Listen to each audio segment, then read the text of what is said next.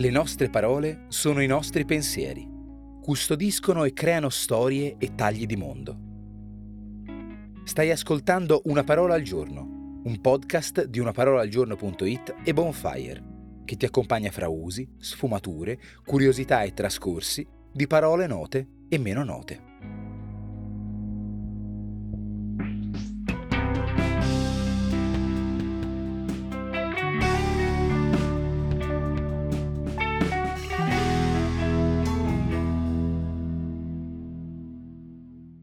Hey, it's Ryan Reynolds, and I'm here with Keith, co star of my upcoming film, If, only in theaters, May 17th. Do you want to tell people the big news? All right, I'll do it. Sign up now and you'll get unlimited for $15 a month in six months of Paramount Plus Essential Plan on us. Mintmobile.com slash switch. Upfront payment of $45 equivalent to $15 per month. Unlimited over 40 gigabytes per month. Face lower speeds. Videos at 480p. Active Mint customers by 531.24 get six months of Paramount Plus Essential Plan. Auto renews after six months. Offer ends May 31st, 2024. Separate Paramount Plus registration required. Terms and conditions apply if rated PG. Riguardo alle figure retoriche, sappiamo comunemente alcune cose.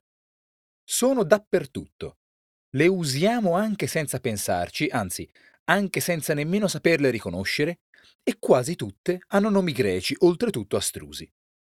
Questa settimana vedremo un mazzetto di figure retoriche di quelle meno note e dall'aspetto particolarmente ostico, ma attenzione, non di quelle meno usate, solo meno riconoscibili.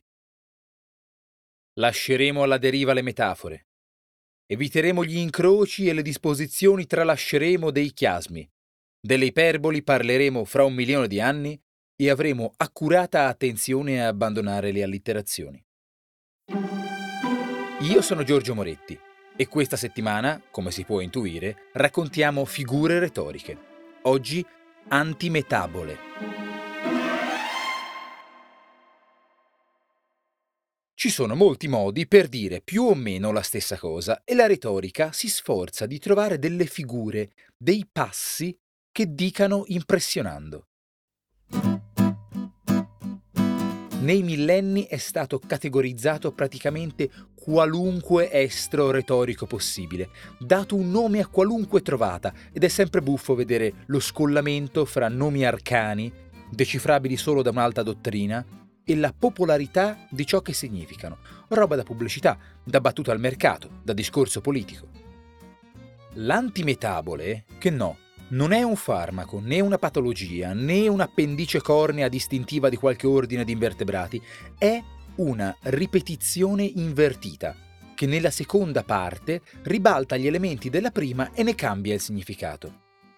Il greco antimetabolè deriva da antimetaballein, invertire, a sua volta derivato di metaballein, cambiare, e senti come costruisce questo significato. È composto da meta, oltre, e ballein, lanciare, lanciare oltre per cambiare. Ovviamente ha il prefisso anti che indica l'opposto. Detta così, questa antimetabole pare una cosa macchinosa, ma non lo è. Facciamo una carrellata. La vicina di casa che inizia a spentolare rumorosamente dalle 5 di mattina non mangia per vivere, vive per mangiare e non condivide quasi mai. La collega è una tipa con la testa sulle spalle e molto diretta, pensa quello che dice e dice quello che pensa.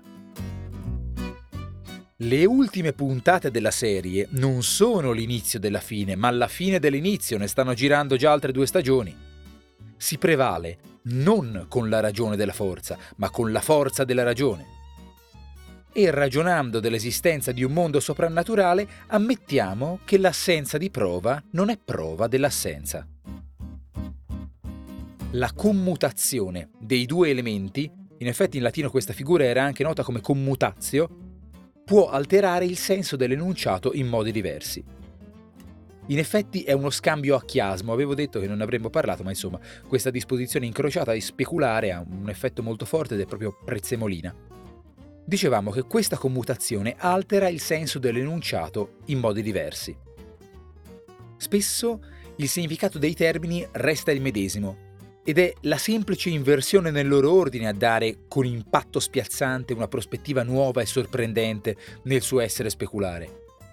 È la forza immensa del kennediano non chiederti che cosa il tuo paese può fare per te, chiediti che cosa puoi fare tu per il tuo paese.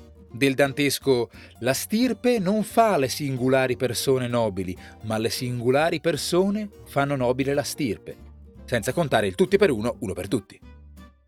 Però può anche assommarsi a una diafora, per cui una parola ripetuta prende sfumature diverse.